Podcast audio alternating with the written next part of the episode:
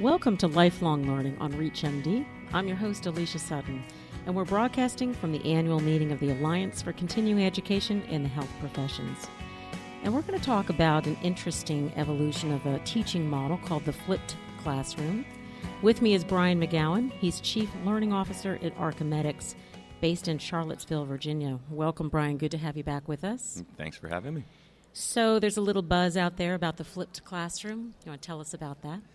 Uh, about the buzz or the flipped classroom? Probably I think. about the classroom. the, so the the flipped classroom model is uh, a, a, pretty simple approach um, in, in, in the truest sense. So although much more is made of it than it probably deserves, the idea is that um, in most cases learners come to a live session with extreme variability in life experiences and what they know in their preparation. Um, likewise, uh, the, the, the educator um, may not necessarily know each of the learners separately. They may have a general idea of what the learners are. So traditionally, that's the environment five minutes before a session begins. The session begins, the faculty member talks to the fattest part of the curve, assuming that there's a homogeneity there that doesn't exist. Mm-hmm. The flipped classroom is an approach that that suggests that if we can somehow use a blended learning model, which isn't necessarily buzzworthy, but if we can figure out a way to get the learners somehow prepared and engaged before they arrive at the live session, then while the faculty and the learners are together for those critical moments, those crit- an hour or two hours, the critical time where they're directly relating to one another, that that time can be used for application of knowledge and that the pre-work the flipped part that the part that comes before could be used for the acquisition of knowledge so it sounds like it's more than just saving a little bit of upfront time that's often spent with the instructor saying, hey, let me get a sense of what you guys know. It really changes the education in the room. So, do you have some examples of how it's been used? Sure, sure. It's, it's from K through 12 through higher ed and increasingly in, in medical schools. I know uh, several stories of medical schools that have tried this. Um, there's actually, I think, at this point, I've collected maybe 30 or 40 publications of the flipped classroom being applied in um, healthcare professional education of one sort or the other. What's interesting is um, the flipped classroom model tends to create um, not only continuity in the learning experience, so these learners are going to engage in this content beforehand, and that same group of learners is then going to be placed in front of me as a facilitator, mm-hmm. not necessarily a lecturer anymore, but now I'm a facilitator at the live meeting. And so there's continuity. The learners and the and the facilitators, the educational planners, are now kind of they're, joined at the hip for a longer period of time. Mm-hmm. Um, in continuing education, like what we're hearing in many of the sessions here in Dallas, that that's not normally the way we operate in continuing education. There's not necessar- necessarily um, an expectation that there's continuity in the educational right. process. The mm-hmm. episodic types of education, you go to a website one day, you go to a different website the other day. Your society provides you education, but maybe then you're at a different meeting with a different association. That lack of continuity in continuing education actually serves as a bit of a barrier for implementation right. of something like the flipped classroom. So, in those cultures that are more closely um, structured mm-hmm. undergraduate residency programs, even specialty societies where maybe all those clinicians are used to gathering together. The flipped classroom seems to have um, the. At some point, we'll, we'll stop referring to it as a flipped classroom. We'll right. refer to this as this blended learning model. But it seems to have uh, proven itself quite valuable in those settings. So you've built some of these with your mm-hmm. company, along with other uh, educational providers. What have you learned along the way that uh, either about the learner in this environment or the instructor in this environment? What are you seeing? Uh, so we've done this now um, two different times with uh, hundreds of learners in each instance where we've made this continuity. We've built this pre work, we've created these video series, um, and the, the, the approach that we've taken is is quite in that kind of mainstream of what the flipped classroom is. We want them to learn enough about some information. We want all of them to learn about the same information. So people are coming to us with a, a a more um, unified understanding. And then we can learn from their learning experience and we can build application exercises during these learning labs. It's the learning from the learning experience Right. that is universally of everything that we've learned. It's the number one lesson to take away from this. You, the it, yeah. continuity of the learning process is only as valuable as your ability to actually measure and sample at different steps in Right. the process. And technically, how is it that the instructor learns something about the student before they walk in? I- in many ways it has it's largely dependent on the technology that they choose to use for that pre-work. So there's certainly instances and, and i don't begrudge them in any way that you could you could shoot a bunch of videos with web cameras of three or four faculty members post them to youtube create a youtube playlist send your learners to youtube mm-hmm. and at the end of the day you'll know that this video got 23 views and this video got 30 views Um, But so- what are you learning about the learner? I mean, that's no- certainly nothing in that instance, Okay, unfortunately. It, but it very inexpensive, and it can be done with almost no budget. Um, a little bit more work than maybe the traditional educational program. Sure. Um, what we've done, so the, the company that I'm, I, I'm chief learning officer of, we've actually supported several of these flipped classrooms, some of which I've been faculty member on, and some I haven't.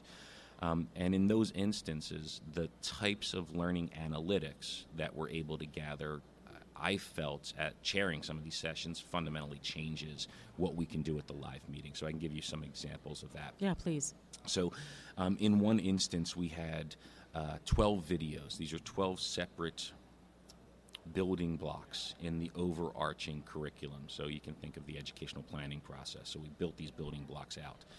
Not only did we know a week before the live meeting which of the videos were most engaging, were driving the greatest traffic? Not only could we tell exactly how many learners had seen each of the videos, um, but this, the architecture that we've built actually allows the learner to take notes while they're engaging with the videos, allows them to ask questions of the faculty through the architecture, and it allows them to search through a library of what the faculty have felt are the key related resources that support this specific building block in the curriculum. Interesting. So by um, 72, 96 hours before the educational planners are standing in front of that room for that critical one or two hours where you're face to face and you can have impact, we knew um, which were the resources that were most important. We knew which areas in this building block curriculum the learners were most comfortable or least comfortable with. And now instead of walking into that live experience blind or, mm-hmm. or assuming that we knew about the learners, we could build our, our application scenarios to make sure that Alicia got the one thing that she was most comfortable. That builds her self efficacy. She feels like she can deliver. She knows that this is something that she's got to strengthen. And we could also build from the one or two areas where she was uncomfortable, and that really brought those areas of weakness up. That Right. type of individualized learning can't be done in in the it can't be done effectively in the type of In the episodic yeah the episodic learning up, uh, No, it's interesting. If you're just joining us, this is Lifelong Learning on ReachMD, and I'm talking with Brian McGowan, Chief Learning Officer at ArcheMedX, and uh, we're talking about blended learning or the flipped classroom, as I like to say. So, Brian, are there any risks in this model? What can you go into some of those for us? Sure, sure. The the basic premise of the flipped classroom is that learners will do pre-work and that you'll learn about the learners and that you can make basic assumptions when they get into the live experience, this critical live experience, that there's a homogeneity of the learners. Right? So by putting the work in to prepare this learning opportunity before they get in the room, that comes with some assumptions from the educational planner's perspective. So, what would happen if you put all this energy in to create these moments and you promoted them to your audience or you, you assigned them to your class? Mm-hmm. And 24 hours, 48 hours before you went to do this application part of the experience, you found out that no one had seen them Mm. right? What if what if you you don't have the relationship with the learners that actually drives them to participate? That's an extreme, right? No one Right. walks into your room, and in essence, you planned education. You have no data. You're back to what you would have, the exact situation you mm-hmm. would have been when you normally held a live program. Right. But what about the in between point? What about when 50% of the learners complete the pre work. 50% of the workers have put the time in, they're dedicated, they've done this, their, their knowledge levels have risen, there's a sense of homogeneity that you can maybe apply to the group.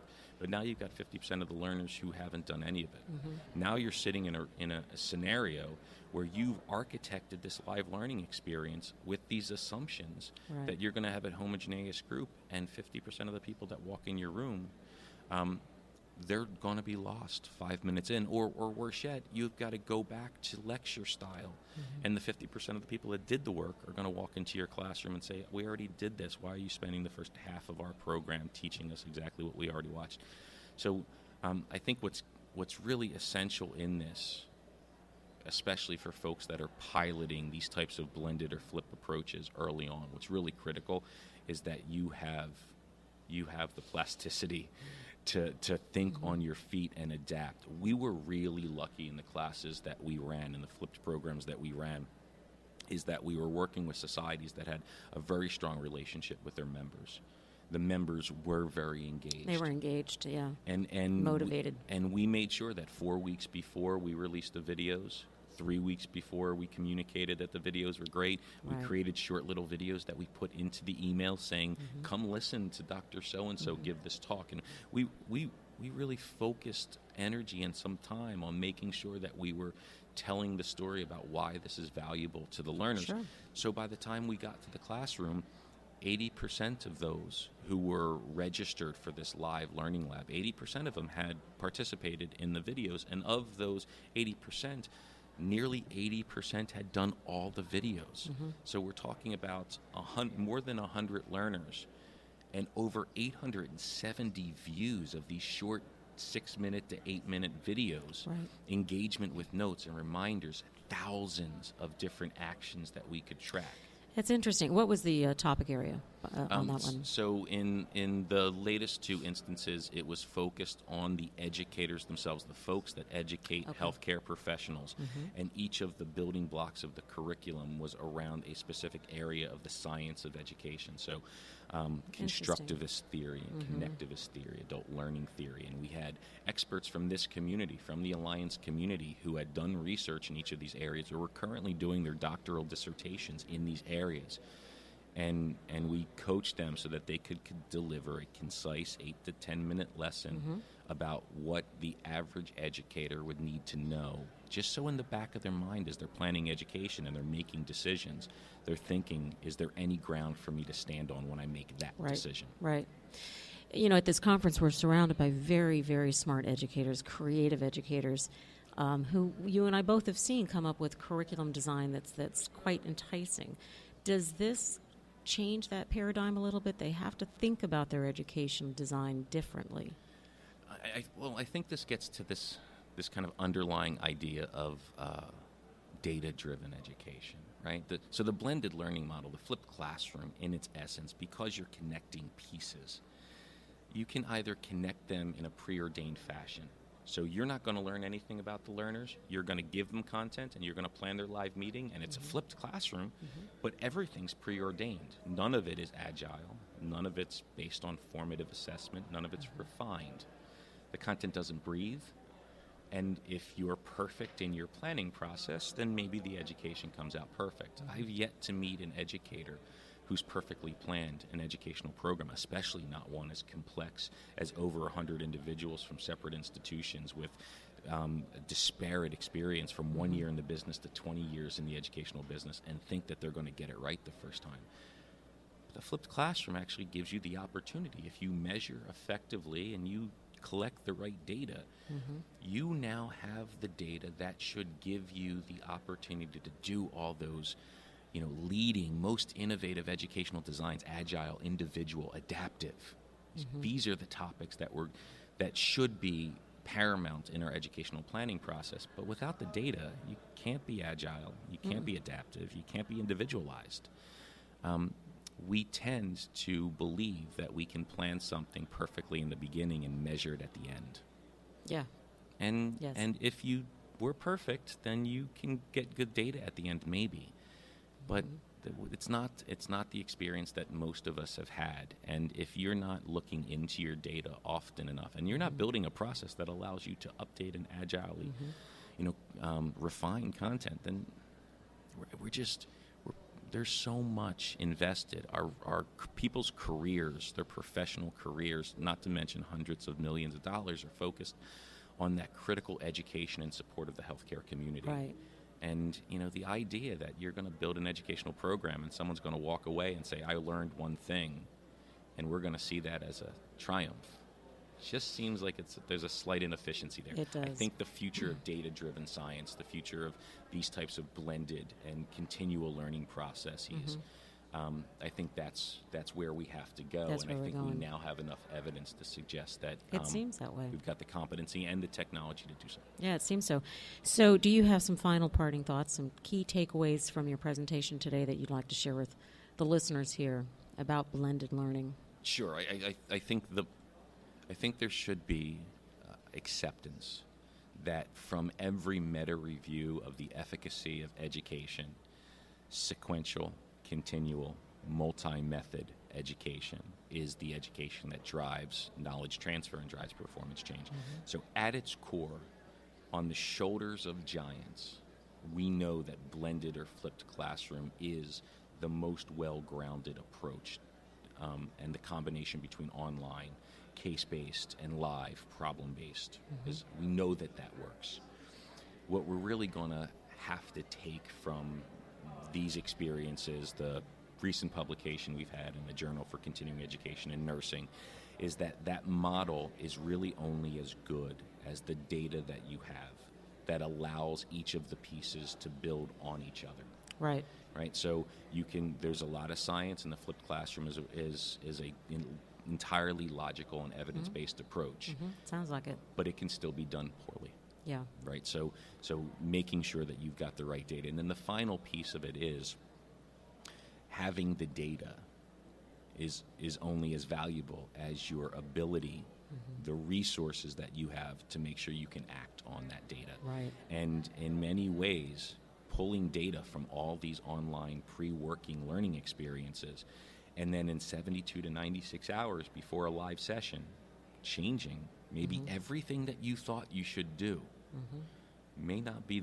right for everybody. It may not. It Takes Right. a little learning on the educator side for sure. It's, it takes adaptability for sure. Yeah. Brian, thank you. Very insightful, and uh, we always have a pleasure speaking with you. Thanks for joining us today. Thank you very much for your time.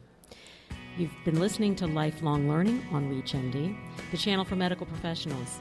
This series is co produced with the Alliance for Continuing Education in the Health Professions. For more information and a full library of medical broadcasts, please visit ReachMD.com. I'm your host, Alicia Sutton, and we'll see you next time.